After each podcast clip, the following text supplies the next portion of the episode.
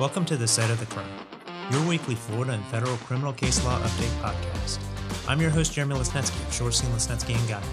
And each week, I'm going to release one episode reviewing the previous week's Florida DCA and Florida Supreme Court decisions, and one episode reviewing the previous week's 11th Circuit Court of Appeals and U.S. Supreme Court decisions. So whether you're on your way to court, taking a jog, or otherwise have some time to spare, join me each week to get your dose of the latest criminal case opinions. All right, welcome back to the Site of the Crime podcast. We're talking about our federal 11th Circuit criminal case law update for the week of November 28, 2022 through December 2nd, 2022. And this week we have five cases that we're going to talk about. There were some more that were uh, miscellaneous cases or compassionate release and uh, substantive uh, reasonableness of the uh, sentence cases uh, that we're not going to talk about. And those will be uh, listed and they will have links in the case show notes. So if you want to check those cases out, please go to the case show, the showcase notes. And we're coming out swinging today um, because we are going to start off with a published decision from the 11th Circuit, and it's entitled United States v. Donald Trump. So anytime you say the word Trump, a lot of emotions uh, tend to come to the forefront. Uh, but we're going to keep it uh, nice and non political here. And we are going to just look at the latest case that uh, has some uh, criminal uh, implications from the execution of the search warrant down at Trump's Mar a Lago home. So, our first case today is United States v. Trump. It's an 11th Circuit published decision, and it was released December 2nd, 2022. And this is an appeal out of the Southern District of Florida that stems from that search warrant that was ex- executed on uh, Donald Trump's Mar a Lago home. As Trump's presidential term came to an end, he had movers transfer documents from his White House, um, for, from the White House to his Mar a Lago residence. And the National Archives and Records Administration uh, subsequently contacted him to obtain missing presidential records pursuant to the Presidential Records Act. And the administration and, and the Trump's attorneys went through the months, you know, th- months and months of negotiations. Uh, and eventually, Trump transferred 15 boxes of documents back to the uh, National Archives. The boxes contain different things like newspapers, magazines, articles, photos, notes, presidential correspondence, classified records. Um, and yeah, I think there's a photo of Celine Dion or something like that. And the National Archive notified the Department of Justice about those classified documents that were strewn about throughout the 15 boxes of documents. And then they notified uh, Trump that they plan to provide the FBI access to the contents of those 15 boxes. So the FBI reviewed the records once they got access to the boxes, and they found 184 documents that were classified including 25 classified as top secret. So the FBI obtained information that there were more classified documents at the Mar a Lago home, so they obtained a grand jury subpoena and they served it on Trump. And Trump's attorneys provided the FBI with an envelope that was wrapped in tape, which is consistent with the handling procedures for classified documents, I suppose. Um, or at least that's what the decision says. I, I would think there'd be something a little more sophisticated but uh, just an envelope with tape will uh, suffice for handling classified documents. And the envelope contained 38 classified documents, including 17 that were classified as top secret. The envelope also contained a declaration that there was a diligent search and any and all responsive documents had been produced. So the FBI again obtained information that there were still more classified documents that remained at the residence. So the Department of Justice sought a search warrant, and a magistrate issued the warrant. The warrant affidavit set out a protocol to create a privilege review team where agents that were not participating in the investigation would review the material to protect Trump's attorney client privilege. So the FBI executed the search warrant, as we all saw on TV, and they seized approximately 13,000 documents. Within those 13,000 documents, over 100 were marked confidential, secret, or top secret. Three documents marked classified were found in Trump's desk. So Trump su- subsequently filed a motion for judicial oversight and additional relief, and he was asking the district judge to appoint a special master and join review of the documents until that special master was appointed, to require the government to give a detailed list of the seized items, and to order the government to return items not within the scope of the search warrant. The motion was filed as a civil uh, filing with no statement of how the district court had any jurisdiction but it did state that it was a precursor to a Rule 41 subsection G motion, which allows a person subject to an illegal search uh, and seizure to get their property back. So Trump's attorney subsequently argued that the court had equitable and ancillary jurisdiction. The district court decided that it would appoint a special master and would require the government to provide a detailed list of seized items relying on its inherent authority and Rule 53, subsection B1, which states before appointing a master, the court must give the parties notice and an opportunity to be heard. In the district court's order, it barred the government from using any of the seized documents until the spe- special master could review them. The district court relied on equitable jurisdiction and inherent supervisory authority. So the government filed a notice of appeal and a motion uh, for a par- partial stay of the injunction so it could continue to use the documents. And the district court denied the partial stay and appointed a special master. The government then sought a partial stay from the 11th Circuit, which granted the stay, concluding that the district court likely had no equitable jurisdiction to issue the, the order. So then Trump applied for relief with the Supreme Court, and that was denied. So, on the appeal to the 11th Circuit, the 11th uh, concluded that the district court lacked jurisdiction to consider Trump's motion and to issue any orders relating to that motion. And in its opinion, the 11th Circuit repeatedly stressed how rare equitable jurisdiction is. It is appropriate only in exceptional cases where equity demands intervention. And it's a familiar rule that courts of equity do not ordinarily restrain criminal prosecutions. The 11th Circuit has developed four factors uh, in Richey v. Smith when determining whether a court can exercise equitable jurisdiction in the case of a seizure of property. So, the first factor is whether the government displayed a callous disregard for the plaintiff's constitutional rights. The second factor is whether the plaintiff has an individual interest in and need for the material whose return he seeks. The third factor is whether the plaintiff would be irreparably injured by the denial of the return of the property.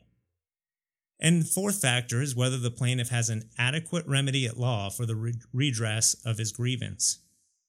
So, here, applying the four Richey factors, the 11th Circuit determined that a decision in favor of Trump would allow any subject of a search warrant to invoke a federal court's equitable jurisdiction, and they don't want that.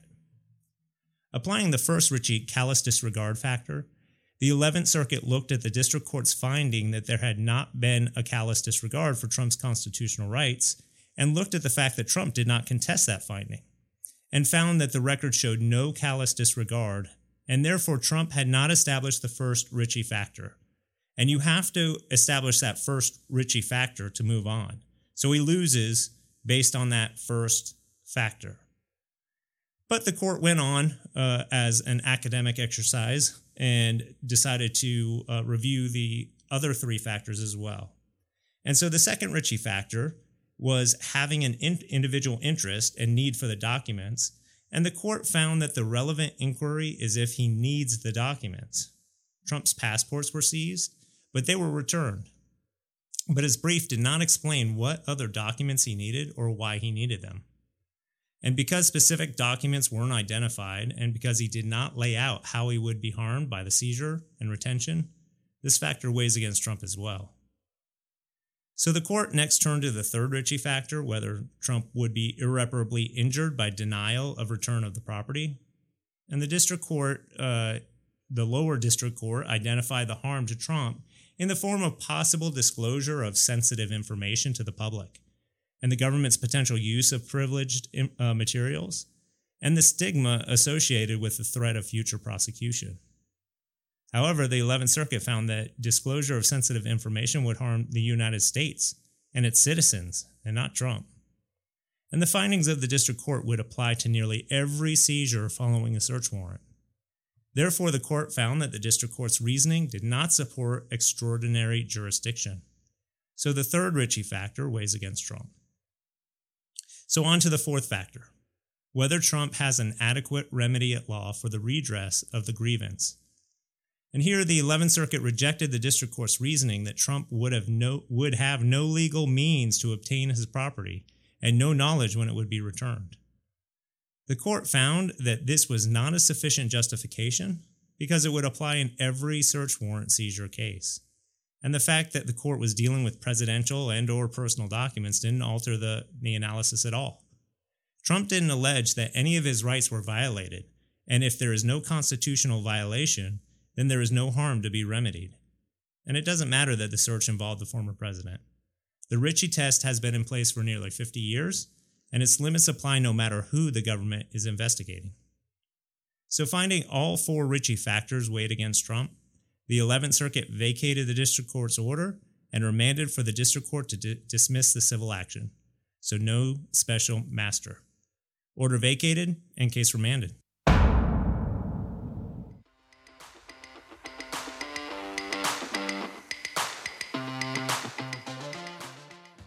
Our second case today is United States v. Mencia, and this is an 11th Circuit unpublished decision that was released November 30th, 2022. Mencia is a remand from the U.S. Supreme Court in light of the Ruan decision, R U A N v. United States. Dr. Mencia was a licensed physician who owned and operated a geriatric clinic, but prescribed an unusually high amount of pain medications. He had what he called Code G patients who didn't have insurance, would pay in cash, and would be prescribed Percocet, Xanax, and Soma, known as the Holy Trinity. Dr. Mencia would pre sign prescriptions and would have his assistants fill out the prescriptions, without Dr. Mencia ever having seen or examined many of those patients. This went on for a while until a pharmacist who was filling the prescriptions notified the DEA about the inordinate amount of oxycodone prescriptions coming from Dr. Mencia. Dr. Mencia was charged with conspiracy to commit healthcare fraud and several other charges. He was convicted, his appeal was affirmed on initial direct appeal, and then the U.S. Supreme Court granted Mr. Mencia's pro se petition for writ of certiorari based on its recent decision in Ruan. The Supreme Court vacated the 11th Circuit's judgment and remanded for consideration of the case in light of Ruan. On remand, the 11th Circuit addressed the three initial arguments that the court originally rejected and a new argument on the sufficiency of the jury instructions in light of Ruan. Mr. Mencia first argued that the evidence was insufficient to support his conviction as to whether he knowingly or willingly distributed Oxycontin in an unauthorized manner. Section 841 makes it illegal for anyone to knowingly or willingly distribute a controlled substance. But what about doctors? Don't they distribute controlled substances on a daily basis? Well, yes, and there is an exception for licensed healthcare professionals as long as the prescription is for, quote, a legitimate medical purpose in the usual course of professional practice, end quote. So, to convict a doctor, the government must prove that the doctor dispensed controlled substances for other than legitimate medical purposes in the usual course of professional practice, and that he did so knowingly and intentionally. The court has interpreted this to mean that the distrib- distribution is unlawful if the prescription was not for a legitimate medical purpose or the prescription was not made in the usual course of professional practice. In Ruan, the Supreme Court held that the government must also prove that the doctor knew that the prescriptions were unauthorized. So the knowing mens rea not only goes to the distribution, but also to whether the distribution was unauthorized. Here, even in light of the Ruan decision, the 11th Circuit held that the evidence was sufficient to convict Mr. Mencia. He prescribed an inordinate amount of Holy Trinity drugs for cash for select patients that he didn't examine, and those patients displayed obvious signs of drug seeking behavior according to the court's reading of the record. So the court determined that the evidence was sufficient to establish not only that Mr. Mencia knowingly distributed the controlled substances, but also that he knew the prescriptions were unauthorized. The court next turned to Mr. Mencia's second claim that the trial court erred in allowing a doctor to testify as an expert in an area that was outside her scope of professional practice. Under Federal Rule of Evidence 704 subsection B, in a criminal case, an expert witness must not state an opinion about whether the defendant did or did not have a mental state or condition that constitutes an element of the crime charged or of a defense. The expert cannot expressly state a conclusion that the defendant did or did not have the requisite intent, but can provide an opinion as to the facts that support such a conclusion. Here, the doctor expert testified that the prescriptions Dr. Mencia prescribed did not have a medical legitimate need. The doctor expert testified about Florida law relating to what is and what is not professional practice and gave the opinion that Dr. Mencia was acting outside that scope. The 11th held that the doctor expert's testimony was perfectly fine because she didn't testify that Dr. Mencia knowingly and intentionally acted outside the scope of the professional practice, only that he violated Florida law and acted outside the scope. So apparently, if she doesn't use a term knowingly in her testimony, she's good to go. She could testify as to her opinion about what he did, just not what he knew. Mr. Mencia also argued that the doctor expert's statement that a specific Florida statute carries criminal penalties should have been stricken is an incorrect statement of law. Here, the court held that any error was harmless because whether there were criminal penalties under that state statute is immaterial to whether Dr. Mencia acted within the standards of professional practice, and there was overwhelming evidence of his guilt. Another argument of Dr. Mencia's was that the district court erred in not granting a Daubert hearing to determine the admissibility of the expert testimony, and that the disclosures by the government were untimely. In Daubert, the U.S. Supreme Court held that expert testimony is admissible under Federal Rule of Evidence 702 if the expert is qualified, the expert's methodology is reliable, and the testimony assists the trier of fact. As for methodology, Courts look at whether it can be and has been tested, whether the theory or technique has been subjected to peer review and publication, the known or potential rate of error, the existence and maintenance of standards controlling the technique's operation, and general acceptance. To determine whether the expert's methodology meets the Daubert standards, a district court can but is not required to conduct a Daubert hearing. Here, the court held that a Daubert hearing was not necessary and the government provided ample evidence of the expert's qualifications and the resources that he relied on, including applicable law and published sources generally accepted in the medical community. And the defense did not provide conflicting medical literature or expert testimony that may have warranted a Daubert hearing. As to the timeliness of the government's disclosures, Federal Rule of Criminal Procedure 16, subsection A1G, requires at the defendant's request the government to give a defendant a written summary of any expert testimony it intends to use. The court will not reverse an untimely disclosure by the government unless the defendant's substantial rights are prejudiced. The defendant must prove that the untimely disclosure adversely affected the ability to present a defense. Here, the experts were disclosed less than two weeks before trial and one month after they were requested in writing by the defense. But Dr. Mencia did not establish prejudice. The government agreed to a continuance, but Dr. Mencia declined. Dr. Mencia presented a rebuttal witness to the experts, and he had time to obtain the government experts' disciplinary records to use during cross examination. And even if the disclosures were vague, Dr. Mencia has not been prejudiced because he presented conflicting testimony from his expert witness. Dr. Mencia next argued that the Controlled Substances Act is unconstitutionally vague, but his argument is foreclosed by United States v. Collier, where the 11th Circuit held that doctors had sufficient notice of what conduct violates the statute through the phrase, in the course of his professional practice. Therefore, the statute is not unconst- unconstitutionally vague. Then the court came to the meat of the remand on the Ruan decision. Dr. Mencia argued that the good faith defense jury instruction given to the jury did not comply with the Ruan decision. Only one problem Dr. Mencia is the one who asked for that jury instruction. So he invited the error and therefore waived his claim. But the 11th Circuit still went through an academic exercise again of dismantling that claim, even if he did not waive it. Ruan held that the government must prove that the doctor knew the prescriptions were unauthorized, but the Supreme Court did not discuss whether the current jury instructions complied with its decision.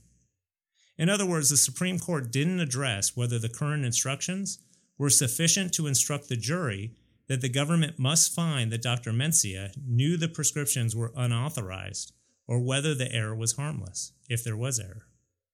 So, on the merits of, Mr. of Dr. Mencia's argument, the 11th Circuit found that the good faith instruction tended, uh, tendered to the jury required them to determine whether the government proved beyond a reasonable doubt that Dr. Mencia knew that the prescriptions were not authorized.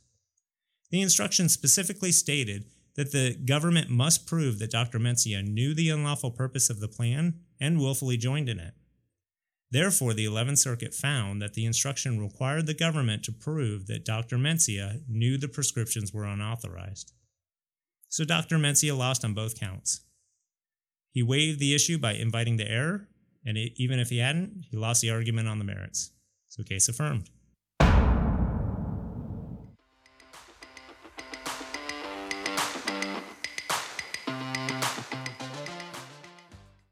Our third case today is United States v. Noda. This is an 11th Circuit unpublished decision that was released November 29, 2022. Noda is a Sixth Amendment Confrontation Clause case involving Zoom testimony. Ms. Noda was charged with multiple counts of wire fraud and aggravated identity, identity theft. At a status conference in June of 2021, Ms. Noda requested a trial in two months because she was pregnant. About a month later, Ms. Noda filed a motion for continuance to allow the defense more time to prepare, and that motion was denied. Ms. Noda's attorney subsequently filed a notice of trial conflict, and the district court reset the trial date for the next week. At another status hearing, Ms. Noda again requested a continuance, citing COVID this time and the fact that she was pregnant. The district court denied the motion based on the safety protocols it had put in place, including a face mask requirement and social distancing requirements.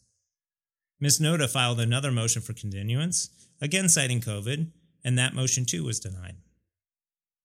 There were subsequent back and forth motions and orders, and the case went to trial at the scheduled time. During a four day trial, 11 witnesses testified. Ms. Noda worked for a landscape maintenance company and she was responsible for processing payroll.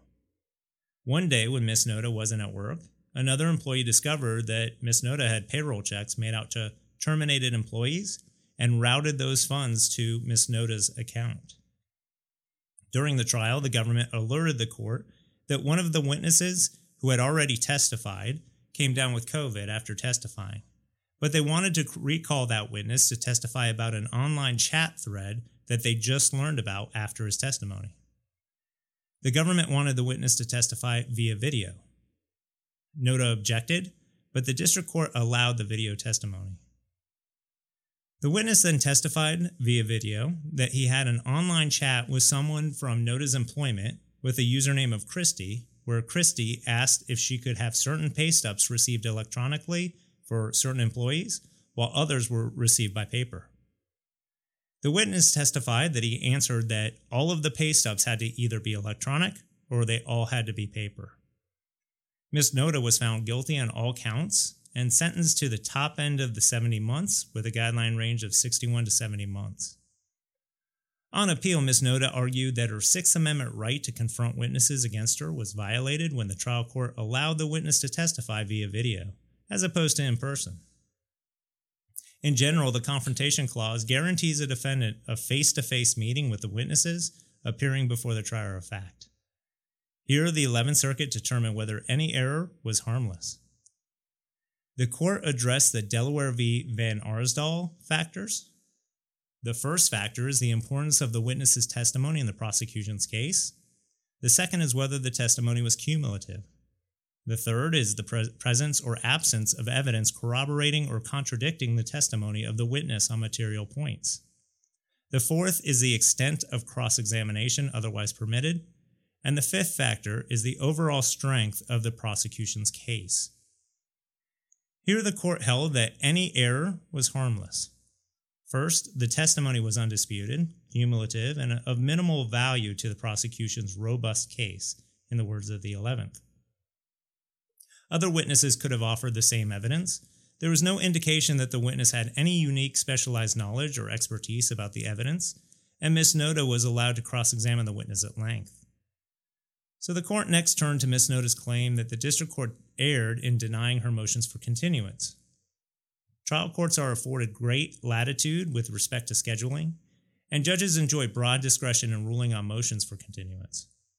Error only arises when the denial is arbitrary and unreasonable and severely prejudices the moving party. Here, the court held that Miss Noda showed no prejudice. So finally, the court held that Miss Noda's sentence was substantively reasonable because it was well below the statutory maximum and was within the guideline range. So, case affirmed.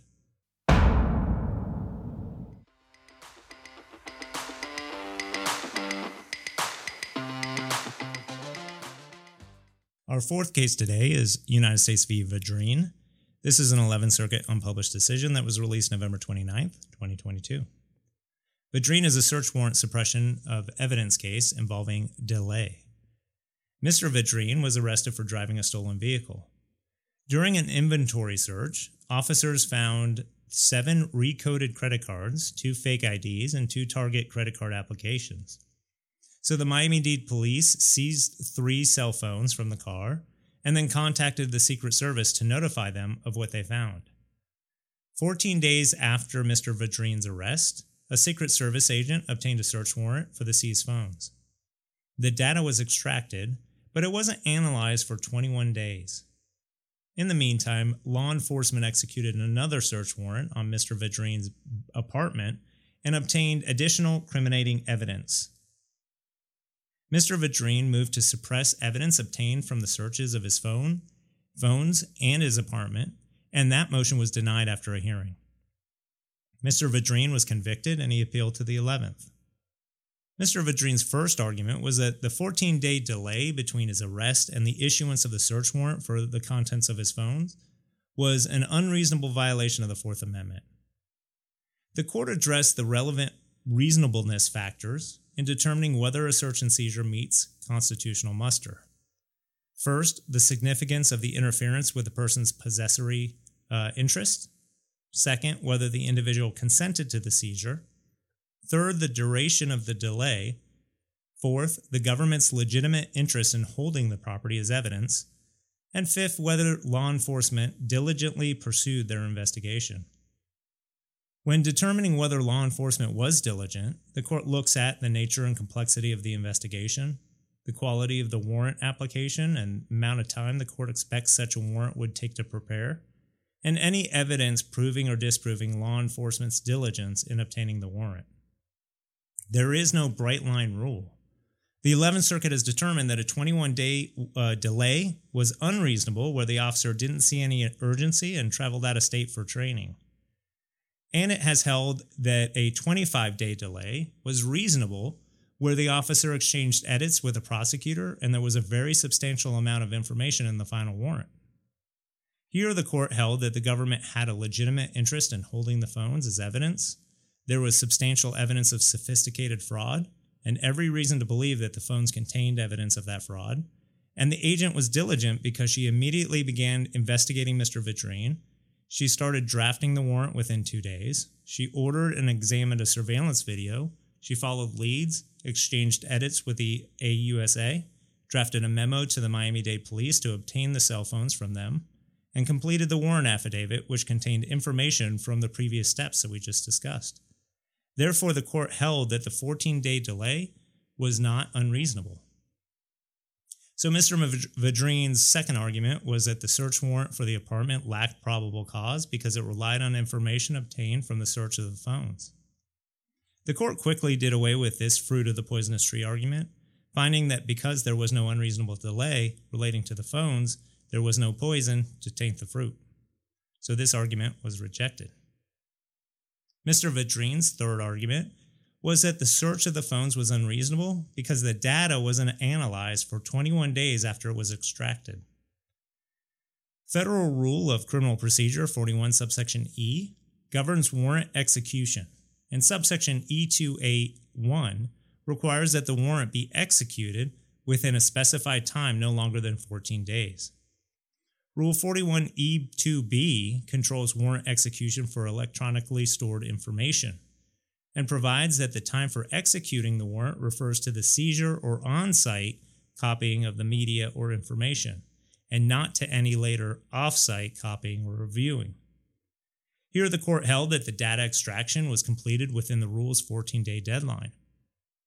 The rule clear, clearly allows for the later review of that timely extracted data.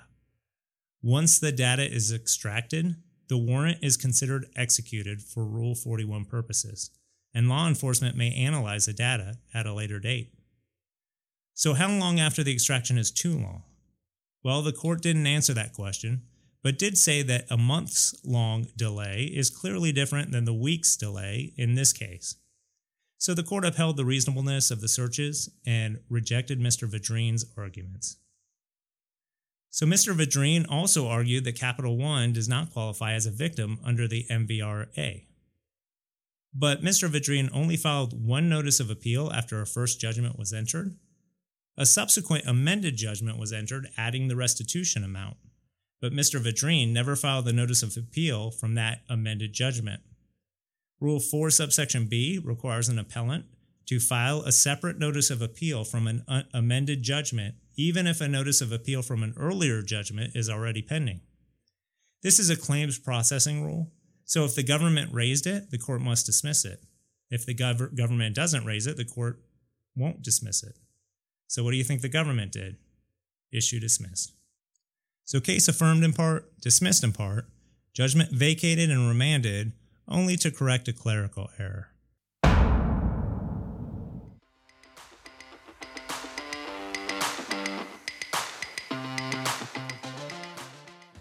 Our fifth and final case today is United States v. Yauger. This is an 11th Circuit unpublished decision that was released November 28, 2022. Yauger is an upward variance challenge to the guidelines calculation case. Law enforcement received a call about a shooting where the caller identified the vehicle. When an officer observed the vehicle, he attempted to pull it over. A man fled from the passenger seat and was carrying a rifle.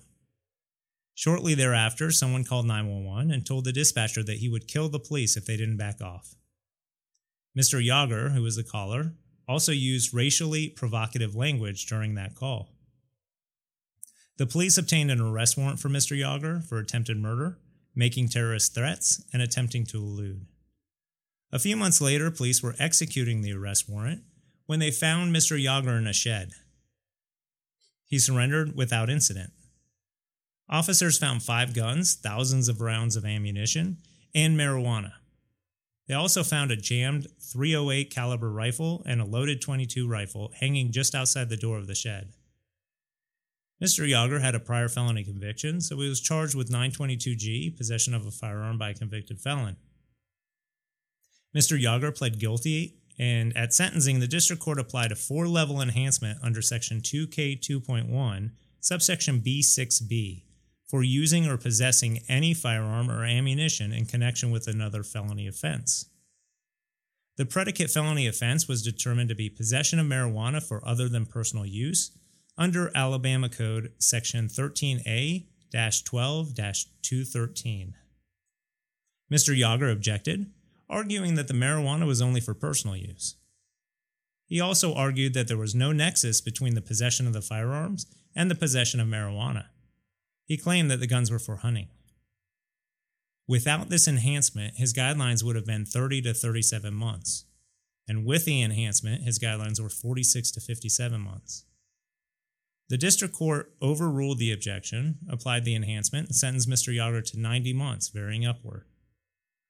The district court also made the statement the only reason why there wasn't a shootout at the place was because the gun was apparently jammed. Mr. Yauger appealed, arguing first that the district court's statement about the shootout was not supported by the evidence. But the 11th Circuit disagreed. The court noted that the district court stated that it would have upward varied regardless of whether Mr. Yauger intended to have a shootout because he was basing it on the fact that Mr. Yauger was set up to have a shootout. And the court found that the district court did not clearly err by applying an upward variance because it found Mr. Yauger was set up for a shootout. Mr. Yauger was wanted for attempted murder. He threatened to kill the police officers if they didn't back off. He used racial epithets. He was found in a shed with five guns and thousands of rounds of ammunition, and the police did not back off and instead pursued him and found him with everything he needed to carry out the threat. Mr. Yauger next argued that the district court erred in applying a four level enhancement for possessing a firearm in connection with a possession of marijuana for other than personal use offense. In applying the four level enhancement, the district court gave a Keene statement stating that it would have applied the same sentence even if the four level enhancement didn't apply. So, when there's a Keene statement, the circuit court simply uh, looks at the guidelines as if the enhancement hadn't been applied and determines whether the sentence is unreasonable based on those lower guidelines. And as is par for the course, the court determined that the 90 month sentence was reasonable even under the lower guideline range of 30 to 37 months. Mr. Yauger had an outstanding warrant uh, for attempted murder and terroristic threats. He had multiple firearms and a large amount of ammunition. So, according to the 11th, the upward variance was appropriate in case affirmed. And that's a wrap. I'm your host, Jeremy Lasnetski with Shorstein, Lasnetski, and Guyon, and this was another episode of the Site of the Crime podcast. If you enjoyed this episode, please hit the like button. And if you'd like to keep up to date on all the latest criminal law cases, subscribe to the Site of the Crime. And if you like the show, please review us. This will help your colleagues find us, and they too can stay up to date. Each week, we'll release separate Florida and federal criminal law episodes with the previous week's court opinions.